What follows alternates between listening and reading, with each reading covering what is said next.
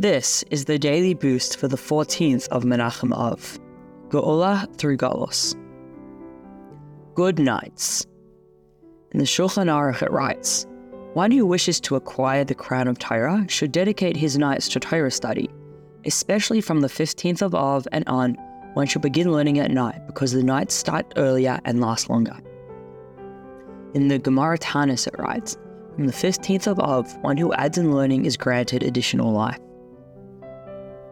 Before discussing the significance of the 15th of Av, we must do our part to make it special. Specifically, we must add in our Torah study, especially at night. In addition to the literal meaning, night symbolizes exile. When we increase our Torah study, Hashem grants us additional life and strength, both physically and spiritually.